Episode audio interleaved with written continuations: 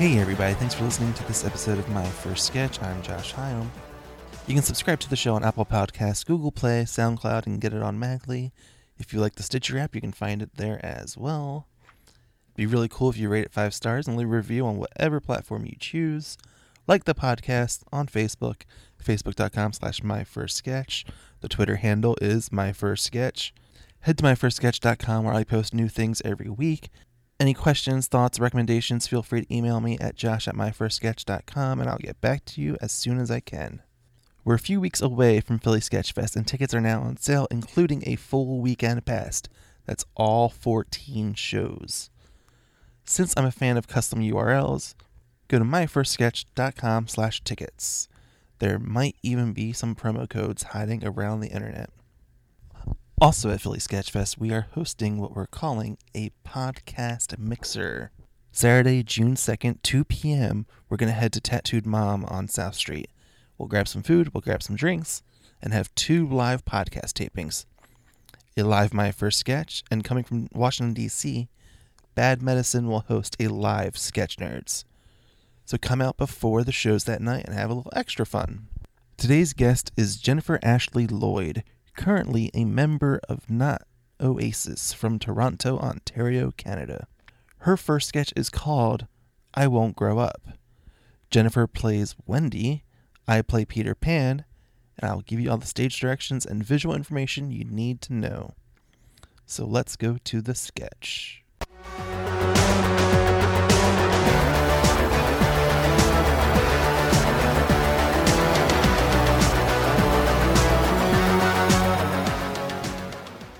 Scene starts with Peter Pan singing I Won't Grow Up, running around the room like a child. You hear Wendy's voice from off stage. Uh, okay, thank you for calling. I'll have to discuss it with my husband. Peter?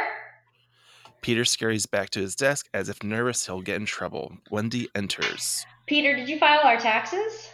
She looks at the computer and notices he hasn't done any work. Nope, that's for grown-ups. Uh, Wendy sits in front of the computer work and works on the taxes. Yes, exactly. We're grown ups. We've been married for six years now. When are you going to grow up? Peter looks over Wendy's shoulder. Oh, but Wendy. Wendy is showing Peter stuff on the computer. We have a mortgage, car payments, and I just got a quote from the furnace guy. We can't pay them in Lost Boy hugs. Did someone say Lost Boy hug? Peter hugs Wendy as she says. No, Peter, I don't want a Lost Boy hug. See, we don't need heat. Wendy pushes Peter off of him. Peter runs over to the TV stage, right? Tinkerbell lands on Peter's hand and he speaks to Tinkerbell.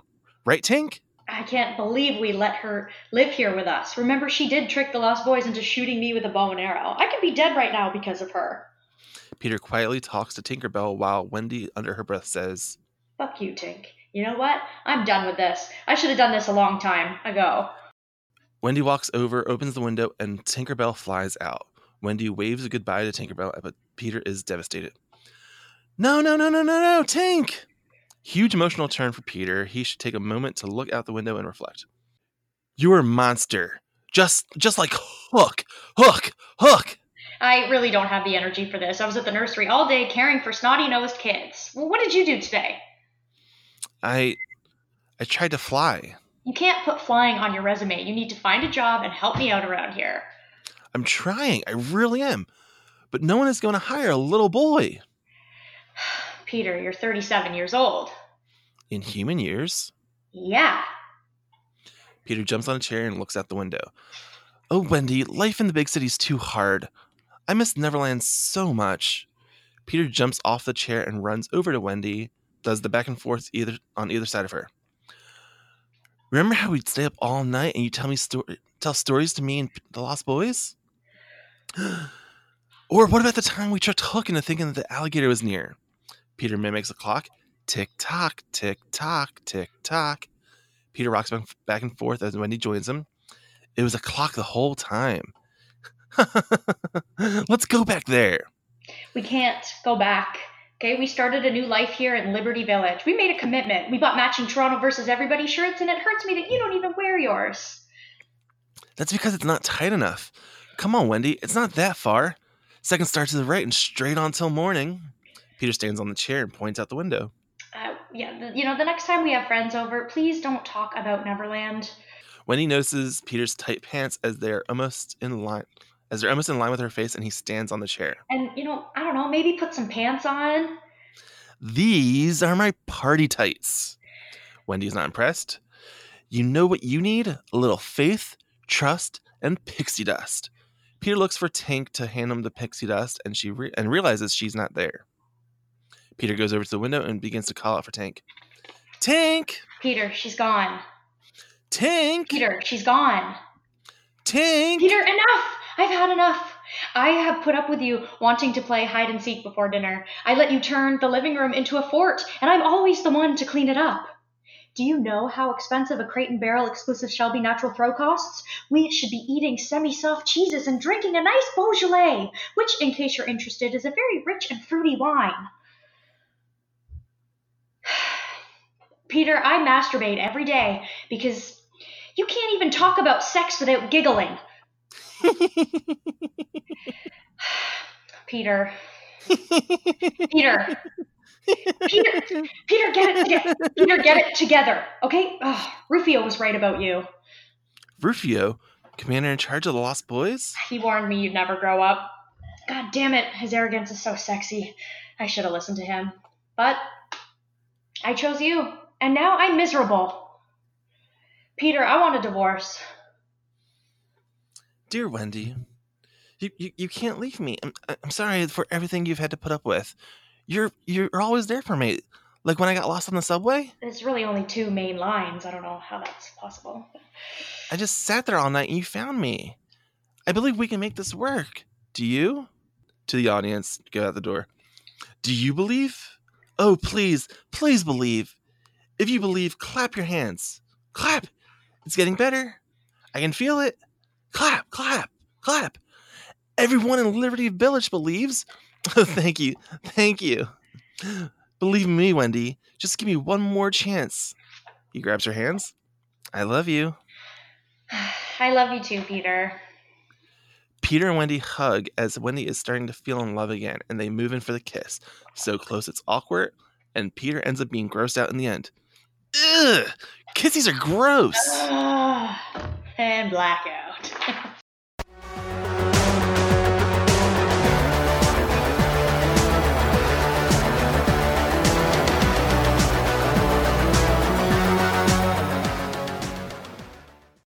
Hey, Jennifer. Hi. All right, so tell me where this Peter Pan sketch came from. Okay, I have to like. Well, I wrote this uh, when I was in the Second City Conservatory program, so I actually Yeah. got I actually got to perform this sketch on the Second City main stage, which is Oh, yeah, it was pretty incredible. It was part in, of our in Toronto. in Toronto, yeah, it was part of our sketch review. And um, I have to preface it by saying that what makes this sketch funny is um, the individual who played Peter Pan. His name is Sam Burns, and he was also in the conservatory class with me. And he just was able to bring this character to life. And, and he is an improviser first. And um, it was so funny. Every night we would do this, he would surprise me and just improvise some lines. And it was so hard for me to not laugh when performing this sketch. Like, what kind of stuff would he go for? Like like little things like he would just he, he's such a character. He would just throw in like he would skip around me and be like tra la la la la I'm a little boy Okay. and he just start like singing and just he would just go rogue but in the funniest way possible. So me like trying to keep a straight face and keep the scene moving forward. It was it was such a great experience. Uh, yeah. Nice. Yeah, So you went through the uh, Second City Conservatory program. I did. All right, so let's talk about that. Sure. Uh, uh, roughly when was this? This was 2015 to 2016. Okay, and uh, so tell me about the program because like I love the Second City. Oh, I've I've never really experienced like in Toronto. I've I've gone to Chicago a couple times to see Mhm. stuff. But so tell me about their education system. Um, it's so basically, you, if you start improv from the beginning, they have uh, improv from A to E, uh, which you just end up going through the levels, and then after E, you can audition to get into the conservatory program. And once Okay. once you get in, it's a year long commitment. You're with the same group of people for the whole year. And you start off with improv and then you end up writing a sketch review, which you get to perform on the main stage. The whole um, Second City process is improv to sketch. So basically, you improvise some scenes or some premises, you test them out on stage, you kind of clock what's funny, and uh, you you write scripts based on the tapes you watch after of yourself improvising. Nice. I I'm not a huge improv person. Okay. I'll, I make that clear generally. uh, but I'm always more in that vein of the Second City where you improv to write. Yes. Versus the I, I think it's like UCB model. It might be IO, where whatever blame we can blame for it, where it's just improv to improv and just move on with our lives. Right. Like yeah, one, one and done. like the yeah the idea of improv to write is infinitely more uh satisfying to me yeah, it's very hard. I, I do do a lot of improv, and it's it's very tough when you you know like you, you have a great set, and then that just kind of, that set just kind of lives and then dies, and then you never see it again. But if, if you do write the sketch, then it's it's nice to be able to be like, hey, I loved that idea. I'm going to write something. I'm going to write about it. Yeah, Yeah. Like for some reason i feel like it should be illegal for an improv team not to do sketch after the fact yeah, uh and if i were president that'd be my first thing of course. Imp- improv teams must write afterwards Yeah, you Like, you get all the votes. yeah i'd run on just that's my sole campaign That's your platform. That's all you need. Yeah. Uh, all right. So uh, let's go back to the beginning. Let's talk about what you were into growing up. Like, what was your earliest memory of comedy? My earliest memory of comedy was as a kid being allowed to stay up and watch Saturday Night Live. Um, because my mom used to watch Saturday Night Live, and I was a kid, and I used to love uh, watching Gilda Radner. And I just remember not fully, because I was pretty young, I just remember not fully understanding what was going on, but just Mm. just really enjoying it and wanting to watch more. Yeah, it's that that sense of I don't know why this is funny, but this is fun. And it's like, I'm, like I'm intrigued. yeah, yeah. Like jokes might be flying over your head, but it's still something that's like, hmm yeah, this is awesome. And with her being so physical, I just loved watching her face. like in Canada, you were getting like the older the reruns of the older stuff. yes. So at least you know in Canada, you were getting like the reruns of the classic stuff. Oh yes, of course. which okay. Yeah.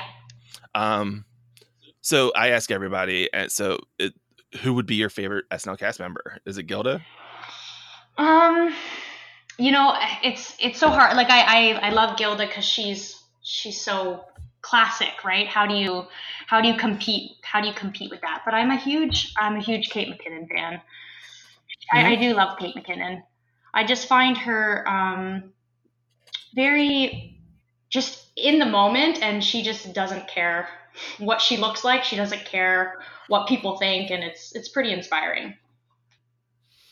And it's funny because that uh, you mentioned don't care what she looks like.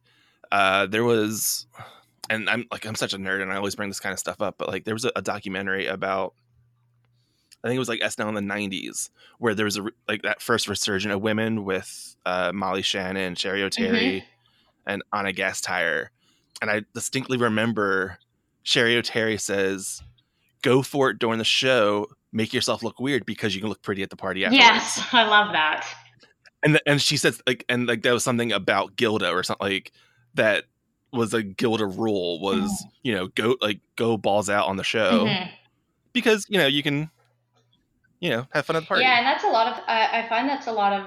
Um, that's a big thing when you're starting improv or sketch. Like people are, are quite afraid, and I was too at the beginning. Just be like, oh, I don't want to look stupid. I don't want to look ugly. I don't want to look too silly. But you Hmm. quickly learn that that's where most of the fun comes in. yeah.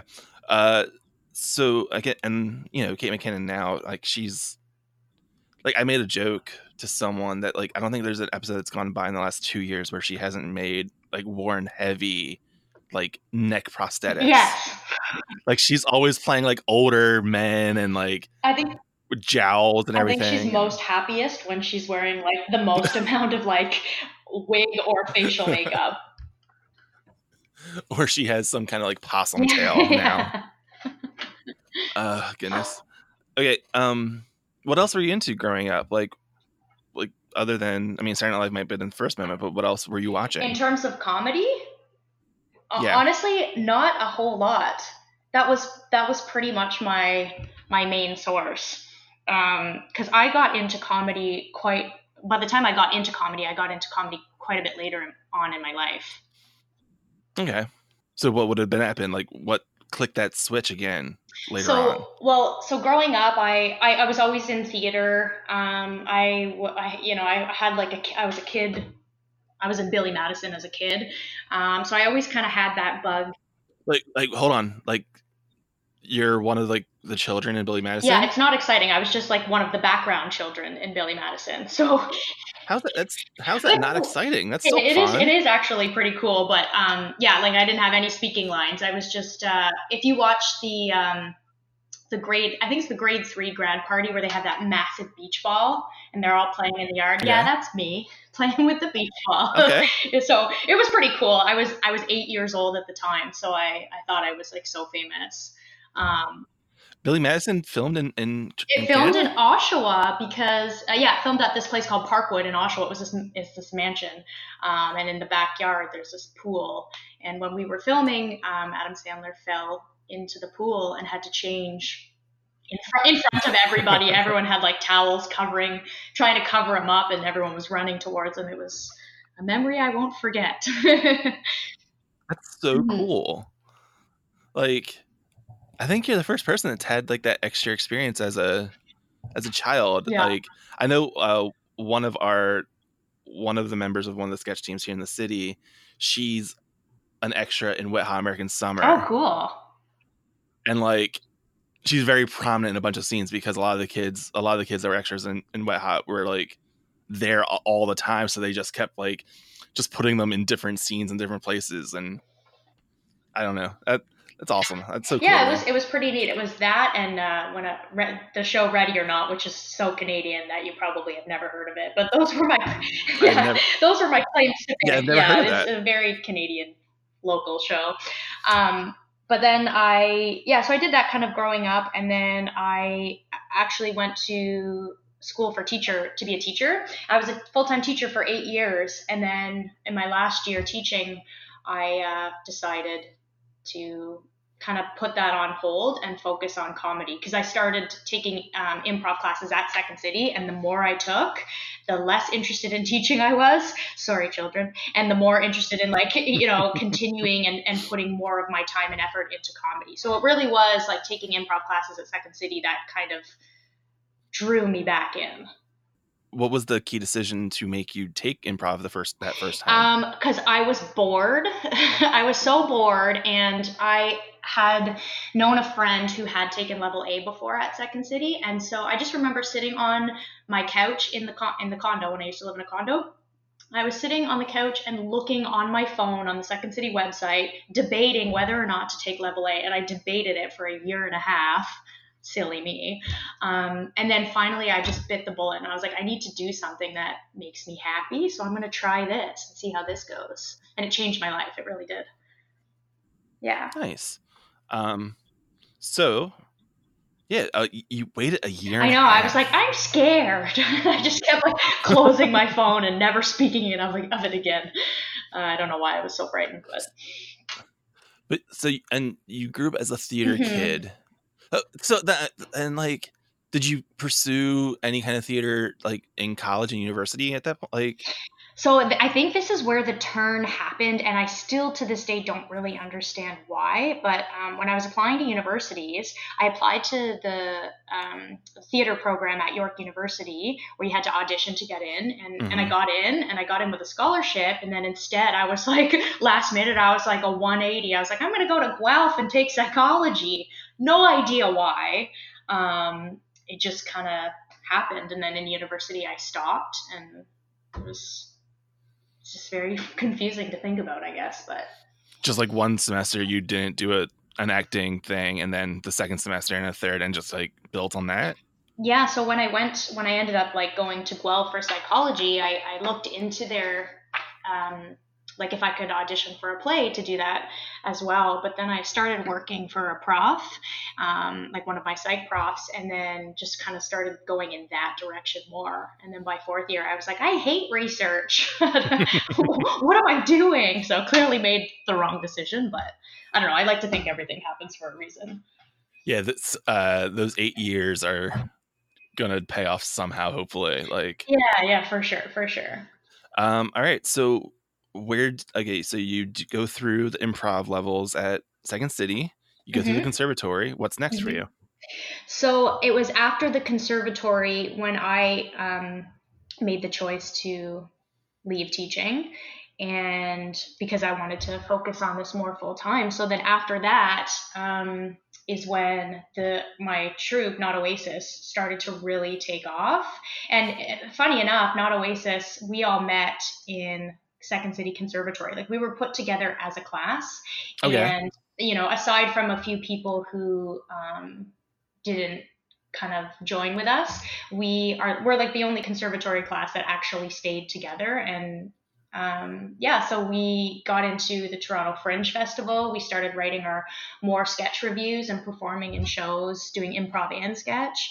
And that's kind of when things really took off. I found myself doing um, a lot of writing with Not Oasis and then a lot of improvising also with Not Oasis, but with um, other troops and just as a guest on other shows as well. And I, at that point, I was, you know, working six nights a week and uh, I was quite busy. So Not Oasis came out of being randomly put together during the conservatory process. I know we're a bit of an anomaly. Yeah, they they put us together. They obviously did a really great job. Um, so there's seven of us. Uh, when we graduated, there was nine of us in our final show, and then seven of us stayed together. And yeah, we've been together ever since. That's interesting because like I feel, and again, this is me just like it's gonna sound like I'm ragging on improv, but like you get a sense of I don't know if this is as true in Toronto for you, but like here in Philadelphia, like I get the sense sometimes that like people go through uh, improv 101 and they they might stay together to do 201 and then after that they join they they form a team of themselves. Like oh yeah we're gonna stay together and be this like right now. I'm like yeah. That's that's too early to make that decision people. Like yeah well, at that point, we had all gone through the levels at Second City separately, and we had just met in conservatory for the first time. And it's it's a bit different in conservatory because you start doing improv, but you know a lot of the magic happens in that final show, that sketch review that you guys create and write together. And mm-hmm. uh, we we had a great show, and we, we were just like, let's let's keep this going. And so we did, and here we are years later. yeah, and the idea that y'all are together for a full year working on this, like yeah. yeah. before you become a thing, like officially. Yeah.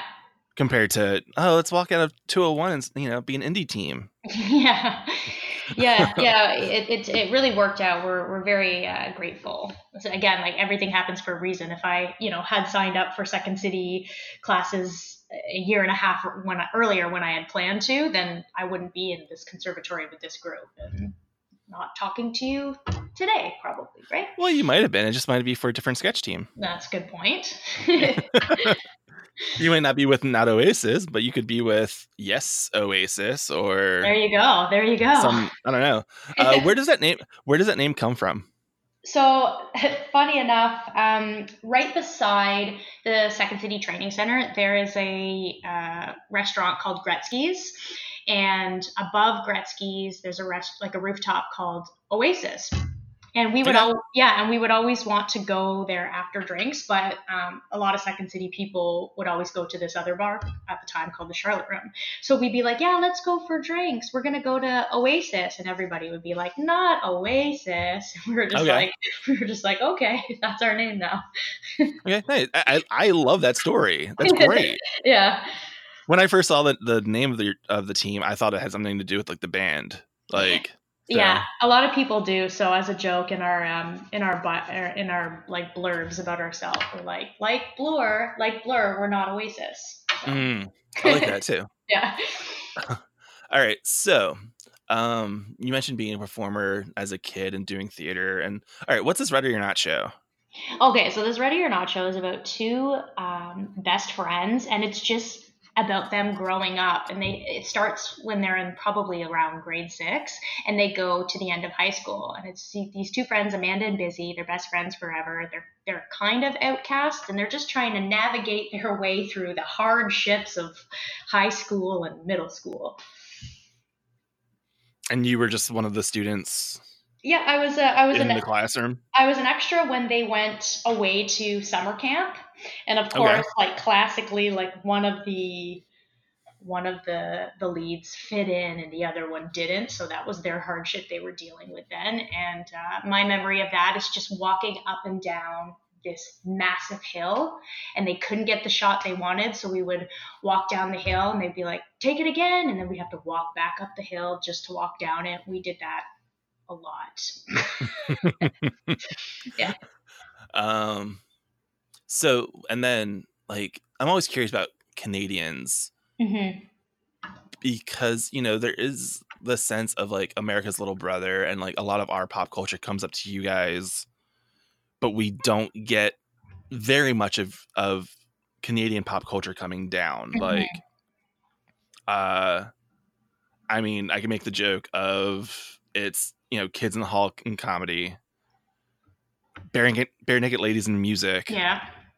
And then 20 years later we, you sent us bieber for some reason. Like uh, so is there something within canadian pop culture that's you know like distinctly canadian that you would recommend to an american audience? Um distinctly like part of like the writing or? Something you know it's just something that's been produced up there that we might not have seen because it hasn't come down Oh, well, I mean, classically, um, Baroness von Sketch, which I, I'm pretty sure you guys have now. Is that? Yes. Baroness? Yeah. Okay. When I, I, I don't know why I keep hoping for a different answer to the question. because the last couple Canadians that I've I've talked to have all said Baroness. I'm like, oh come on, like because they're so great. Um, I, I, they, they, are. They, are just so fabulous. It's hard not to. I'm not them. gonna fight it anymore. Like, but I will. I keep I keep waiting for some kind of like hole in the wall like, weirdo show. Like that no one's ever heard of or uh, because um, there was a point where our public station our public tv stations down here had imported some at least for me like and maybe i'm the only one that's ever like seen these shows mm-hmm.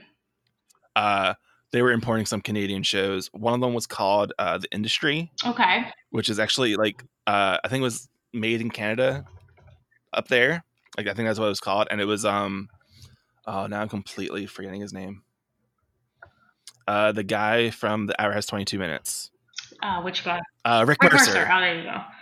Like it was a sitcom that he had put he had put together, and and then the other one that was a, a another weirdo, and this is like a very distinctly Canadian show, like uh, the Red Green Show like with, with, you know with the possum lodge and oh, everything yeah. and like, I remember, Canadian lumberjack I remember coming, and everything yeah yeah I remember like coming across that one Saturday night and like what is happening here I like yeah.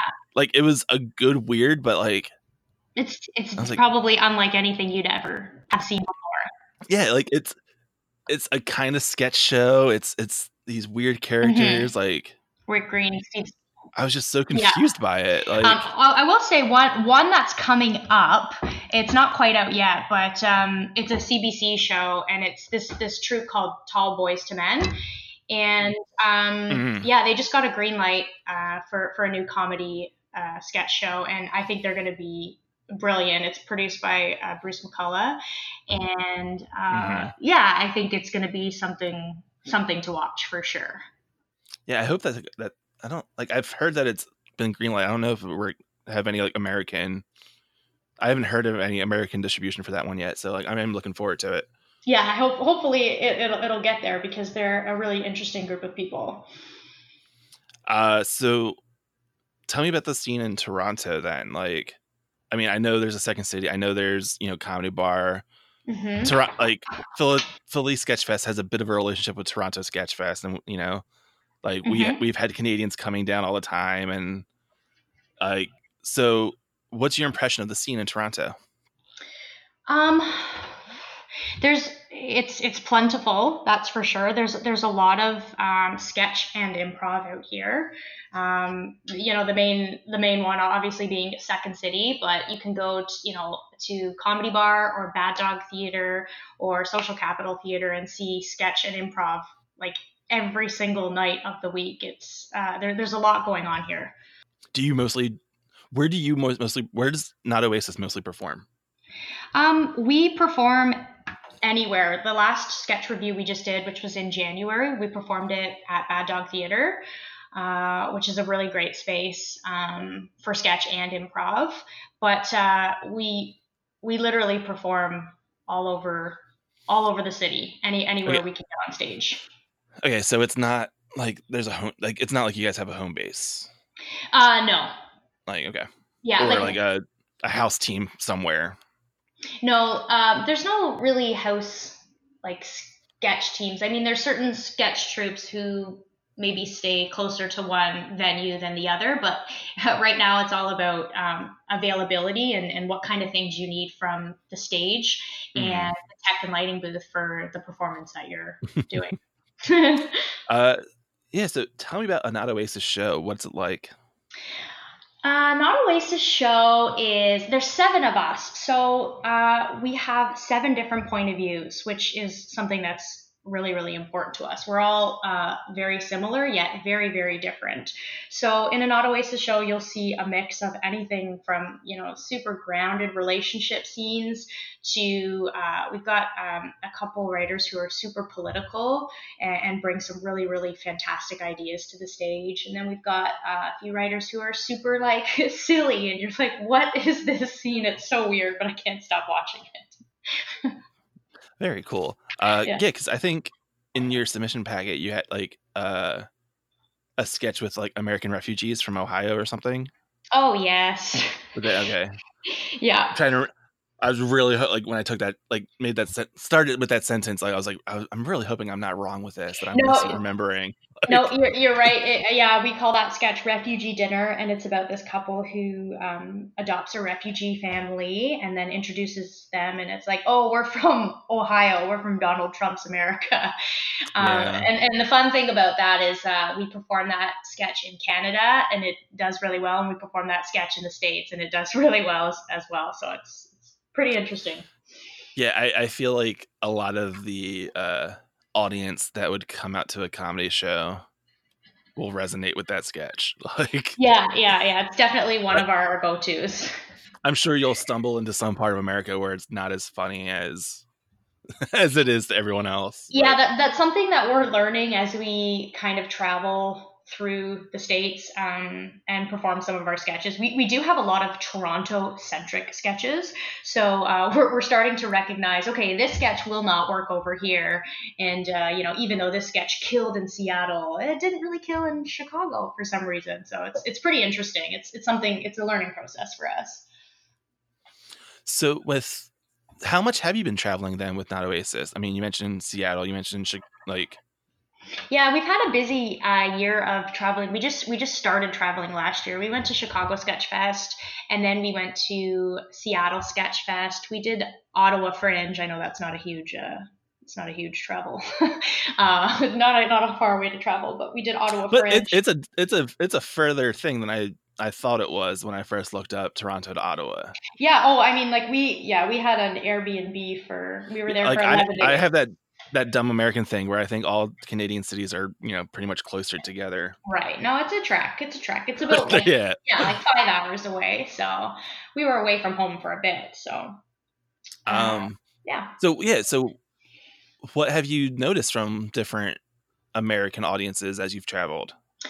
Um, you know, well, we, we, we definitely after going to Chicago Sketch Fest, which was the first one that we did, we, we noticed we it was really brought to our attention how uh, Toronto centric we write. Um, so yeah, we have really been keeping that in mind. I mean, we'll always stay true to what we you know how we feel and what we believe in, but we're it, it really taught us that. Um, okay, so not all Toronto references are uh, can be understood in, in other uh, in other in other areas. So um, yeah, we've noticed that you know, for most of the sketches, the laughs come when they should, so that's always a good thing. Um, but yeah, just having to change uh, a couple of jokes or a couple of references is, you know, pretty doable without changing the whole sketch do you do a little research and like pepper in like a local reference instead like to like like to switch it out with the with the toronto reference? Oh for sure. We've done that um, a bunch of times and sometimes it works really well and sometimes it does not work. Um, i think it was in seattle. We were yeah obviously it was in seattle. Have you been to seattle? Do you know the gum wall? No. Oh, it's really disgusting, but it's. I'm, I'm assuming it's just people putting their gum wad like on the wall? Oh, you nailed it. That's exactly what it is. It's just a wall. Well, that, I mean, it's yeah, a pretty, it's pretty straightforward. Explanatory. yeah, and so it's it's very gross, but you know, people I guess from all over come to see it. So we, we threw that reference in one of our sketches, and it, it did really well because everyone's like, "Ah, oh, the gum wall, I know that." Um, when, when, we were in Chicago, we we threw in a reference about. Uh, it was like uh, our, our, our initial reference was about the TTC, which is the transit system here in Toronto. It's very ter- mm-hmm. very terrible. Um, so the, the joke was about it always being late, and we just subbed it in for the L train in Chicago, and and uh, you could feel it from the audience. They were like, "You don't know about the L train." we're like, "Okay, yeah, good point, good point." So the, you know, it's it's it's again a, a learning it's a learning process. Sometimes it works, sometimes it doesn't. And don't worry, if you use that joke here in Philadelphia, you can just use our our transit system, and it will work just fine. Okay, perfect. What I don't even know what your transit system. What is your transit system called? It's called SEPTA. SEPTA. Yeah. Oh, interesting. I'm I'm thinking about throwing in a, a, a there has to be a, a Raptors Philly reference that that I can throw in somewhere. uh, yeah, we'll see how that goes. Yeah. Wait, wait to write that joke until the series is over. Yeah, like, fair, uh, which it will be, I guess, by the time we get there. So yeah, see, see, which of us is the happy ending for, either us yeah. or you. Then make the choice. Gotcha. um, so like, uh, hmm, I totally forgot this question. I should have asked this, you know, twenty something minutes ago. Uh, in the sketch Peter Pan. Oh yeah. How did how how did you handle Tinkerbell?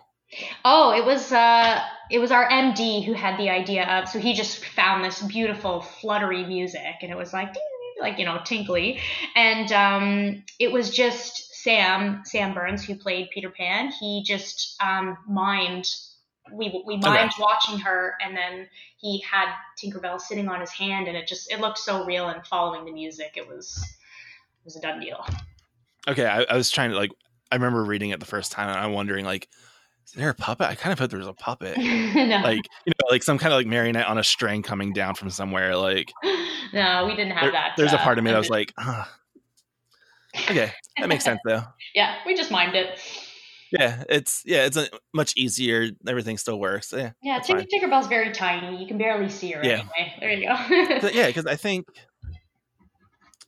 um, I think yeah, I think that's been a thing before in in other Peter Pan things where Tinkerbell is just a noise. It's just the sound going through. So yeah. Yeah. Okay. Is uh is not Oasis your main project? Uh yes, not not Oasis is is um, a priority for sure. I mean, we're all very busy working together and working on other things. We all have a bunch of things on the go, but um, Not Oasis is a, uh, you know, we have our like set meeting dates every week that we get together every week. And uh, uh, right now we're writing for a new show because we got into Hamilton Fringe. Uh, which is only an hour outside of Toronto. So that's not too bad of a, a travel, mm. but that's the end of July. So we're currently working on brand new material for for that show. And uh, yeah. Uh, do you do any other performing other than Not Oasis? Uh, yeah, in terms of uh, just comedy in general, like we all do a lot of uh, improv on our own as well. Mm, do you like have any other teams that you're like permanently with? Yes, I have two that I'm on right now. One is called Gentleman Frog. Uh, improv troupe names are hilarious, I know. it's called Gentleman Frog, and there's four of us, and we perform. We're actually we have a show tonight. Uh, we perform quite often together. We're just very like fast paced, quirky, fun, kind of mess with each other kind of a troupe.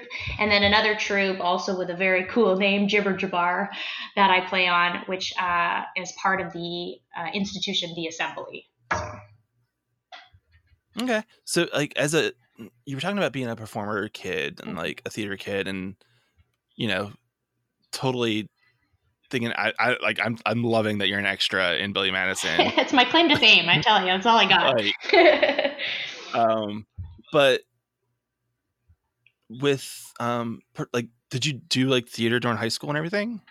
Uh, well, funny enough, when I was in high school, all, all of our extracurricular activities were canceled because the teachers were on strike.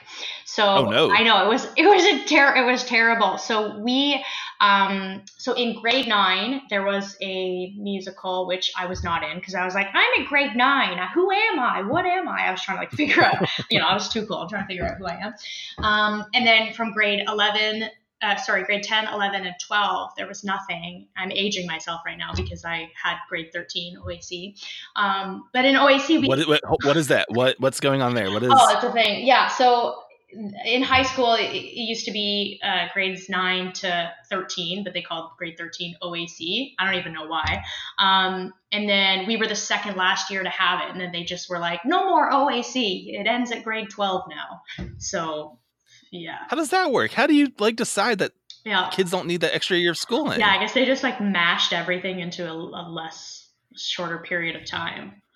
I would be so annoyed if I was that last team, like that last one that had to go through that grade 13 process. Uh, well, yeah, it was very tough for them. Like we were the second last, the people below us was very tough for them because it, then they, there's a double cohort. So applying to universities, everyone was like having major like freakouts and panicking, being like, I didn't even think so, about that. There were so many kids that year, right? So it was. Oh goodness. It was a bit of a shit show. I I don't know. Can I swear? Because I just did. Yeah, I don't care. Great. It was it was a bit of a, a crazy time, but uh, I guess they kind of figured it out then. And I was just thinking about like the resentment that these kids, like the the people the year below me, would have been yeah out at the same time. Like yeah, we I was pretty lucky. My year was pretty lucky. We just kind of got away got away with it. But uh, yeah, in, in OAC, um, everything came back. So for our, for our last year, we we had a nice big musical production, which was great. Nice, yeah. cool. What was the what was the production? It was Fame. Okay. Yeah, that's a singing dance. I don't. Fame like uh, I'm, I, I don't entirely know how because I've seen the Fame movie. Yeah, it's it's there, there's similarities and differences, but I was gonna say there has to be at least a few differences yeah, from the movie. It's a bunch of to a high school production. Yeah. Oh yeah. Well, funny enough. like off the top of my head. Again, funny enough. Maybe I'm aging myself even more, but uh, yeah, I, I was I was Carmen, and yeah, I remember doing a scene about or singing a song about, you know, it's after the booze and the coke and I was like, okay, well, I guess I did coke. I was in OAC. I like, like only half understood what was really going on, but I knew that my character was uh, uh, a coke head and a, a, bit of a busybody. I guess that's the polite way to say it. I don't know. I'm shocked they didn't uh, they didn't cut that out, but whatever. We made it work. Yeah. I have a, a, nephew that's in high school right now, and he's he's started to become a theater kid, and he's like, next semester we're gonna do this. I'm like, you're not gonna do that in high school. That's that's oh not. Oh my god, what was it? Do you remember? I I forget what it was, but I was like, there's I don't think there's a I don't think there's a PG thirteen version of that. Oh yeah, I don't think there's a teen version of that play. Like, yeah, you're not gonna do that. And if and then he mentioned something that only has like four roles, and I was like, that's not that's not how high school theater works. Like you can't just have four roles. Yeah, or unless they have four roles and then everybody gets to rotate. yeah, and rotate through. But uh, that sounds even worse I to know, me. It sounds like, awful.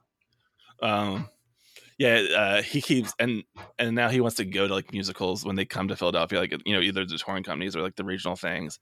And I'm like, you do you realize that this is an expensive thing? Like, yeah, it's not a cheap hobby. Like theater, like as a theater fan, it it it gets up there. Oh, like, it really does. So so the, the the main theater that I see is just the ones that I get for my birthday present because I really can't afford. I really can't afford to just go see all the amazing plays out there. Yeah, uh, the touring company of Hamilton's coming in in, in like the end of the year, and I'm already like I guess I have to start like pinching pennies and saving for that because that's going to be yeah. You got to put money aside every ridiculous every week like, for that. Yeah, I just saw I just saw Come From Away. Uh, I have a friend who's who's in the in the show, and uh, I just saw it, and I saw it because like, I got it for my birthday. it was a birthday nice. present, so I was like, yeah. Uh, but yeah, same same will happen probably with Hamilton. It'll come, and I'll wait and wait and wait, and then hopefully give it as a birthday present as well. Nice. Toronto is a, a big city in production these days because it it seems like it's infinitely cheaper to produce up there, Mhm. like films and television. Are you active? Are, are you pursuing? Like, are you auditioning or doing anything like that? Yeah, I have an agent, and I'm uh, I like newly again because I'm pretty new to the scene. But uh, yeah, I'm with an agent and going on auditions and you know taking acting classes as well. And yeah, just you know. That, and that, that's the thing that's so beautiful about sketch is because you, you know you, you can't just wait for the audition that's going to change your life. So you got to create your own Yeah. work right? You got to write for yourself and create your own material. Yeah I, I get annoyed because there's been a couple of movies in the last 10 years that are have supposed to be that are like technically set in philadelphia like they're supposed to be philadelphia Mhm. but it's very clearly toronto. Oh yeah. Like uh shazam yes. that just came out. Yes. It was like oh they came and like flew a helicopter around to get like the skyscrapers Mhm. but that's clearly not a philadelphia street like No. that's definitely toronto Yeah. like it's fun uh, stop lying to yeah me there's a, there's a few, a few shows as well where you're like yeah that's the bay and adelaide building in toronto like you could just you could just they can try as hard as they want to make it look like new york but I think it's funny. There was a trend for a few years where, like, I don't know if it, it like if they can call it co-produced or if we did just buy Canadian like cop shows. hmm But one of the the thing I always noticed because my parents love them because they're old people and they love those kind of cop shows. Uh, was that you couldn't refer to a specific location in those shows. okay So like all of them were like just Metropolitan Police or oh yeah like the city police department. Yeah. Like you couldn't say that for some reason. I, I guess Americans don't want to watch a show that's actually like explicitly set in Toronto. yeah for some reason they hate us up here we don't know why Like I even like for some reason I watched one of the Saw movies the other oh day, gosh which I I don't know why. I like legitimately the entire time I'm watching, I'm like, what am I doing yeah my why, life? why am i here what am i doing But I know that they were filmed in Canada, and it's just Metropolitan Police. I was like, oh my god just make up a city name. Yeah. Like that's the dumbest thing. Yeah, they can make up, you know, like uh, uh, Gr- Gr- Grildy. That's a terrible city name, Yeah. but you know, it's better. I don't know what Grildy is, but it's better than Metropolitan. And God forbid Toronto have this maniac serial killer running around. I Like, like it. you guys can It handle might- it. it- It's probably less scary because everyone in Toronto is so nice, right? Yeah. Like you can't like kill our assumption that all Canadians are perfectly nice and polite people. yeah, there's a bit of a debate about Torontonians as well, because like obviously Canadians are have that you know um, reputation of just being like, oh, thank you so much, eh? Uh, that's my stereotypical Canadian accent. But Torontonians, yeah, there's a bit of a mix. Some people think Torontonians are so nice, and some people think Torontonians are just so dark and angry and sad. And it's probably because our transit system doesn't work. But you know, just blame it all on the transit you know, system. whenever there's a problem, it's the TTC. You know. uh, as we wrap up, uh, I ask everyone uh, these two questions. I you know try to go a little profound Oh at no. the end, uh, but you don't. You, but you can totally you can totally skip over and make it silly instead. I don't really care. Uh, what's something that you've learned from comedy? I mean, you've gone through the Second City program. You've been with this team for a couple years now. Yeah. Uh, so you can totally a- like answer this with either like a practical uh, trick of the trade of comedy or something like philosophical that you've learned that like you're holding on to. But what's something from comedy that that something that comedy has taught you Mhm.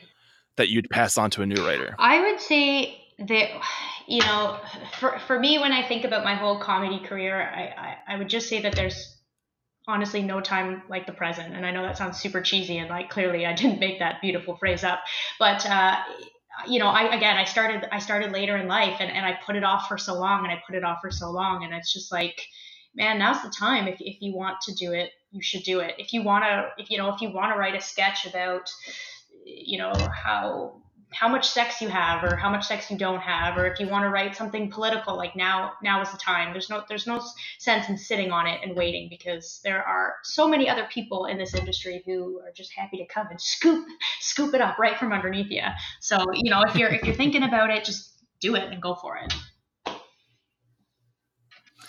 Uh, and then finally, but yeah, like I mean, you did a little performing as a kid. You were an extra. You took, you know, you veered your path off during college, and you know, psych research, becoming a teacher, and Mhm. everything. and then you come back to comedy. Why comedy? Why is comedy the way you spend your uh, free time? There's nothing like uh, you know, it's it's such a grind, and and the hustle is real, as they say. Um, and sometimes it can be you can get pretty down on yourself, but when you're up on that stage and you're performing, whether it's improv or, or sketch, and on, honestly, like you just if you when you get those laughs, for me, it just there's no other feeling like it. If I write a joke and um, I hear people laughing at it, it just makes me it just gives me all the feels and it just it just makes me feel really great there's no i can't really put words to it it's just it's a great feeling hmm. uh as it like have you done much dramatic work instead of comedy then? Like um not much. I mean i've done like a, a couple of those uh docudrama tv shows you know those like reenactment shows where it's like my house is my house is sure. haunted and you're like oh scary. Um i mean it's not it's not um, really intense work or anything but uh, it, it's it's mostly been it's mostly been comedy. I've done some you know dramatic plays and such but comedy and i'm interested in both one, 100% I, I, w- I would like to do both but uh, yeah when you're on stage there's just an indescribable feeling when you you know get those laughs and people are enjoying what you have they're enjoying what you do and, and they're listening to what you have to say. Yeah. Yeah I, I asked that because like i just don't understand um you know in the dramatics like a comedy you know when you're doing well but in a dramatic play mm-hmm. i'm always curious like the actor's perspective of how do you know this is working for you like there's no like audible response yeah when i i i, to, yeah i like, recently actually to a good drama yeah i recently just uh, finished a play called afterbirth and it was about three women who just pretty much talk about their feelings after they have a baby and I, I, don't have kids so this was hard for me to connect to and it was not it was not funny at all. It was it was pretty intense and serious and yeah so it, it was a real learning process for me because it was the first time in a while that i had gone up on that stage and wasn't like you know getting myself ready to be funny and quirky and silly and having i mean you, you have fun but in a different way. So it was yeah it was an interesting experience because it was like you could hear a pin drop through the whole play because it was so intense but yeah i think that would scare me even more oh it was like, terrifying like the that idea of like, oh, you guys are definitely paying attention and and, and are a part of this, but like, there's no response yeah. from you at all. Yeah, like for sure. Like, yeah, laughter's so much better than anything else. Yeah, and, in, in one of our shows, because we did a run of it, one of our shows, we actually did get a laugh, and we were like, "Huh, okay, you think this is funny? Sure." so I mean, hey, you never know, right? yeah, I'm sure some at some point, you know, everything's funny to somebody at some point. Yeah, so that's also interesting in itself. But all right, thanks, Jennifer. Cool. Thank you so much for having me. Yeah.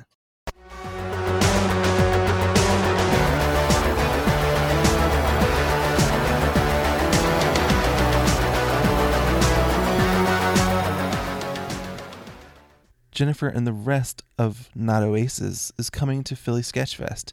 They're performing Saturday, June 1st at the Ruba Club in the 830 block, along with Philadelphia's own Tiny Arson and the original Arugula Boys.